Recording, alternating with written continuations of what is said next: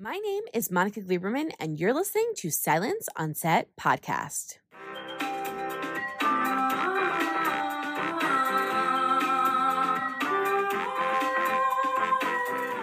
On today's podcast, we're talking to the cast of Prom Pact, which is a film set to debut on the Disney Channel. In the height of prom season, high school senior Mandy Yang and her best friend and fellow outsider Ben are surrounded by over the top 80s themed promposals. However, Mandy keeps her eyes focused on a different goal her lifelong dream of attending Harvard. When she finds out that she's been put on the waitlist, she is determined to do whatever she can to get herself accepted, even if that means asking for help from the one person she despises popular all star jock Graham. So, to start us off, here's executive producers Julie Bowen and Anya Adams. So, I wanted to, I guess, just jump off right away with what made you guys in particular pick this project? Because I know you have so many that kind of come flying at you. What initially drew you in to playing these roles? I was brought this idea by Anthony Lombardo, our writer, who was a friend from Modern Family. And he brought it to me and my producing partner, Rachel Field, who is, shocker, a friend from Modern Family family. The original idea was about a girl who did not, a feminist girl who was anti prom and looking forward always to a more serious life at Harvard. And then we kind of came up with the 80s twist and pushing against it. And then I, I just kind of couldn't stop thinking about it. So I said, yes, I want to do this. But I want to know why Anya wanted to do it. well, I mean, Monica, have you seen the movie? I read the script and I was like, I just, I loved Mandy and I loved Anthony's writing. I thought it was so funny and so layered and so clever clever. And it really was, for me, a throwback to these 80s movies that I loved. And so to have the opportunity to try and craft something that might come close to what John Hughes had done in a non problematic way was like so exciting to me. And then when I met the producing team and knew it was with Disney, I was just like, this, this is like the perfect family to be able to step into it. It has become my first movie that I've done. So I also was like really excited to be able to do it with this group people. I agree with you in the fact that it's such a cute movie. And when I was younger, we didn't do like these big prom moments, part of some of the beginning of it. So what was it like for you guys in terms of getting to sort of see the younger cast live through that or like what those experiences are like? I know it's fake, right? It's like TV or movie magic, but it's still really fun to see these like big outlandish, like, what's wrong with? Like, oh, absolutely. We had, yeah. I, I, there's a moment that un, will never be in the movie, but it was, they were filming a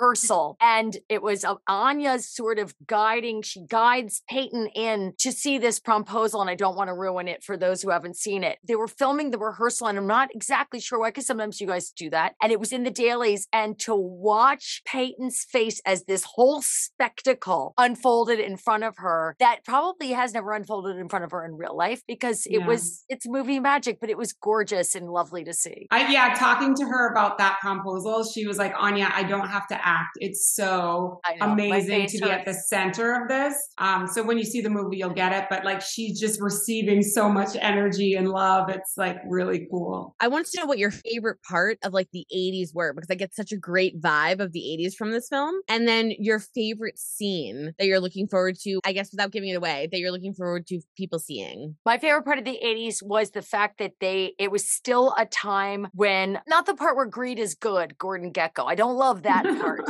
I like the part though where there was still this optimism about the future. We weren't addressing global warming or 20 year war, or any of those realities. Of course, there were realities in the world in the 80s, but the movies were generally about, they were a little bit more fantastic and a little bit brighter and uh, wilder. The hair was wild, the clothes were wild, the movies were big. And I thought that that was really fun. However, it was also problematic. I mean, I have to say, my favorite part about the 80s was the music. I still listen to 80s music, and it's one of the things that we really fought hard for in the movie to bring some really great 80s songs back into the forefront of, you know, this new generation for them to kind of hear and go and, you know, find out more. So definitely the music. And um, my favorite scene, I think, is um, I want to say the come to Jesus scene between Peyton and Milo in a parking lot towards the end. I think they did an incredible job with that, and um, it really was heartfelt and, and true. Up next is Margaret Cho, who plays Mrs. Chen. So let's talk about Miss Chen. What was like one of your, you do such a great job of balancing out humor, dry humor, kind of like little comments when a character walks away, but in such a loving and beautiful way. So, how do you balance that out in this film? I think it's just really uh, the chemistry that I have with Peyton. Peyton's such a really cool actor, and she's so rooted in her character. And then when you really know what you're doing as an actor, it gives you a lot of room to play. And so she was like really great game for helping me. I think I really take my cues from everybody who I work with in these different projects. I think that's really the secret. Like when you have good chemistry with your other performers, then it, the scene comes off really harmoniously. So that's what I'm I'm hoping for all the time. And how was it? You know, obviously when I was younger, there was no like big prom moments where like you know they were giving you know having these huge signs or these huge like grand gestures, and then prom you know wasn't. I mean, it was fun, but it wasn't these huge kind of movie magical moments. So what was that like to kind of be a part of it? Like you're on the teacher side, but you get to see like all of these younger kids kind of experience that in a way, and then go to prom. Yeah, it's really interesting because that wasn't a thing when I was growing up. So, you know, when you have that, I think it's really sprung out of social media because people have these moments that they commemorate and then share on social media, and then those kinds of things go viral. So that's sort of what's generated all these ideas of like the promposal and what it means. So I thought it was great. I thought that was a really great way also to apply the imagery from like 80s films like The Breakfast Club or Say Anything or Back to the Future. You know, that to me is really so, so cool and visually interesting. And what was your um like favorite kind of scene to film with this movie? Because there's so many good moments throughout the film. I love the prom. I think the prom really just shows everybody. I love everybody's like outfits. I love like I love Peyton's kind of homage to it's sort of Sheila E, but it's also Cyndi Lauper. And I really I love that. She's just so adorable. And I love the big video games that they have. So that they're sort of like these big structures that are showing these promposals inside the frames. And it's just I think it's just really imaginative. And then what was your favorite part in terms of the 80s, right? So like I was around in the 80s, like you were around the 80s. So when you walk in, you see all these things. Was it just like crazy to walk in and be like, oh my gosh, I remember that. I remember that. Or like, did you have like flashbacks to certain things? Or were you like, oh my gosh, I was wild in the 80s? So like, what was your like? I don't even think of it as being retro, which is kind of scary. Like to me, it's actually very like, I kind of still have some shoes that I wear from that. like I kind of keep everything. I don't look at it as that distant in the past. Mm. Oddly, mm. it's so weird how time goes by really quickly, but you don't really feel it. And I still don't think of it as that far away. But, you know, when I was in the 80s, we were looking to like the 50s for inspiration. That was like our like retro time. And so it's really interesting how successive generations don't really understand that. But to me, the 80s is still very current. And were you like wild and crazy in the 80s or were like the big hair and the music and all like the things? I was very goth. Oh, so okay. I can see that. I had a lot of makeup, like a lot of like kind of wedding dress with I wore a wedding dress to prom with my best gay boyfriend and we were very yeah. goth together. I mean, to me like the 80s is goth. I'm like more on the cure Su- Siouxsie and the Banshees, the kind of like look. Also, Cyndi Lauper, very important. Also, Madonna, very important. Overall, this movie has such a sweet like theme and such a great story, and I think so many people can relate to it. And such a family oriented picture, and, and then you have 80s stuff in there, and just so many things for everybody. So, what's something that you are like most looking forward to for people to see and kind of walk away from this film with? Like you, because like you know, a lot of times I walk away and like my heart's changed after watching something, or I love that. I think it's like a it's a really uplifting film, but it centers on this Asian American girl who's so driven and she has these very like specific ideas about what her her future should be and you know everything working out for her in ways she didn't expect. So, you know, it's all about like allow your expectations to exist but also know they they can be lots of different ways your dreams come true and to me that's really exciting. Really quickly and I just loved that storyline by the way too that it wasn't preachy to you, but it was very cultural and showing you how much pressure, you know, that I think a lot of the Asian community puts on themselves to be perfect and to do all of these things and have everything line up perfectly. And I love that it didn't really work that way, but it still worked out,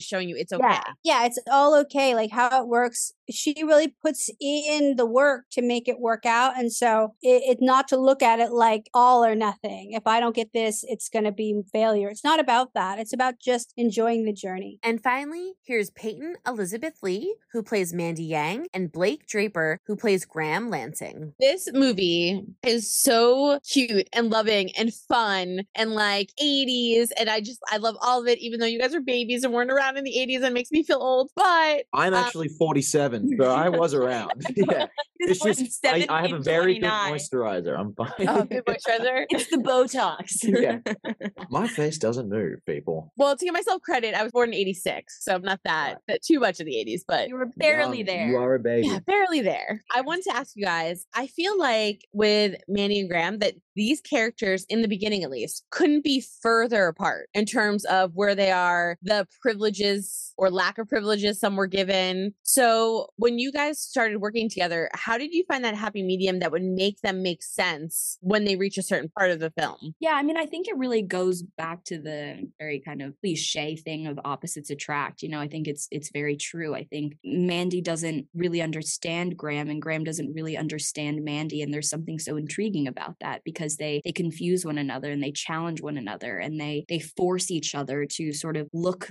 beyond what they would normally see. And so I think we see that that that spark and that chemistry immediately between them that they don't quite understand. And I think that is the foundation of their relationship. And then as they start to get to know one another and start to understand each other, then they see that they have more in common than they thought and that, you know, their differences are kind of very complementary to one another. Mm-hmm. And so it was really fun getting to dive into that that dynamic and that growth and kind of build that that foundation for their relationship together. I would agree.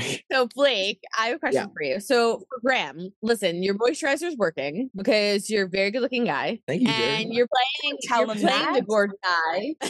Just to say that it keeps saying. But no, you you cut just out what you say. wait, wait, wait, wait, So, wait. Thank you. Oh, Thank very you gorgeous very much. guy. But I feel like when you get cast that way, sometimes it can come off super one dimensional. Right. You did not do that. You did the complete opposite, where you. he's super dimensional and has so much depth. So, were there certain things that you had to work on because you don't want to fall into that trope of being like the hot guy in in a yeah, movie? the archetype of a character like Graham, the, the, the popular jock, Mr. Popular, is um said it twice.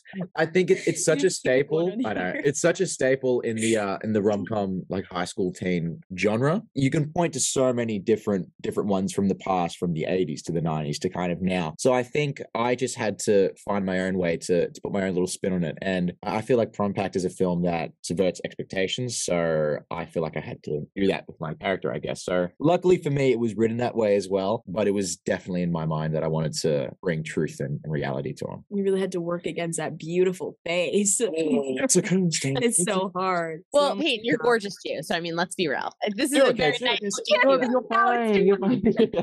for both of you, I wanted to know it's kind of like a really quick two parter, but basically, what was your favorite kind of like 80s throwback? Because there's some like classic moments that Mm. really throw back to like Yeah. iconic all time like movies, Yeah. Breakfast Club, things like that. Yeah. So, what was your favorite kind of thing or like favorite part of any 80s related stuff that you guys did? And then, what are you hoping people take away from the film? Because there's so many layers that are in this movie. One of my favorite references in the film to an 80s classic would be there was a little dirty dancing scene that's kind of in the background, which is really, really cool. I love Patrick Swayze. That was fantastic. I loved that. Um, the teddy bear. yeah, it was so great. So good. One of the things that I really saw in the film that resonated with me is this idea of balance in life and sort of not seeing life as a thing of choosing one thing or another, but finding a way to have it all by finding balance. And I think, you know, Mandy struggles with that throughout the film from going from this person of just pure, you know, tunnel visioned ambition, you know, and she's just so driven towards one goal. She can't see anything else. And then when Graham and her best friend Ben and her family sort of start to open her eyes to the world as being so much more complicated and interesting and beautiful than she previously thought. I think that's a that's a really important lesson that I think we could all use a reminder in once in a while of just slow down and appreciate things that are going on because the world moves so quickly. And if you don't stop every once in a while to appreciate it, it'll pass you by. And so I definitely felt that was very foregrounded in the script and, and in the film. Hope you guys enjoyed listening to the cast of the film Prom Pact. The movie premieres